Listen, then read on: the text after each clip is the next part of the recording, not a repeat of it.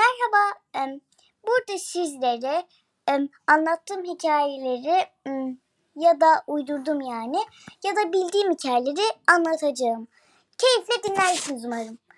Yakında başlayabilirim belki de sonra. Pek bilmiyorum. Neyse. İyi günler.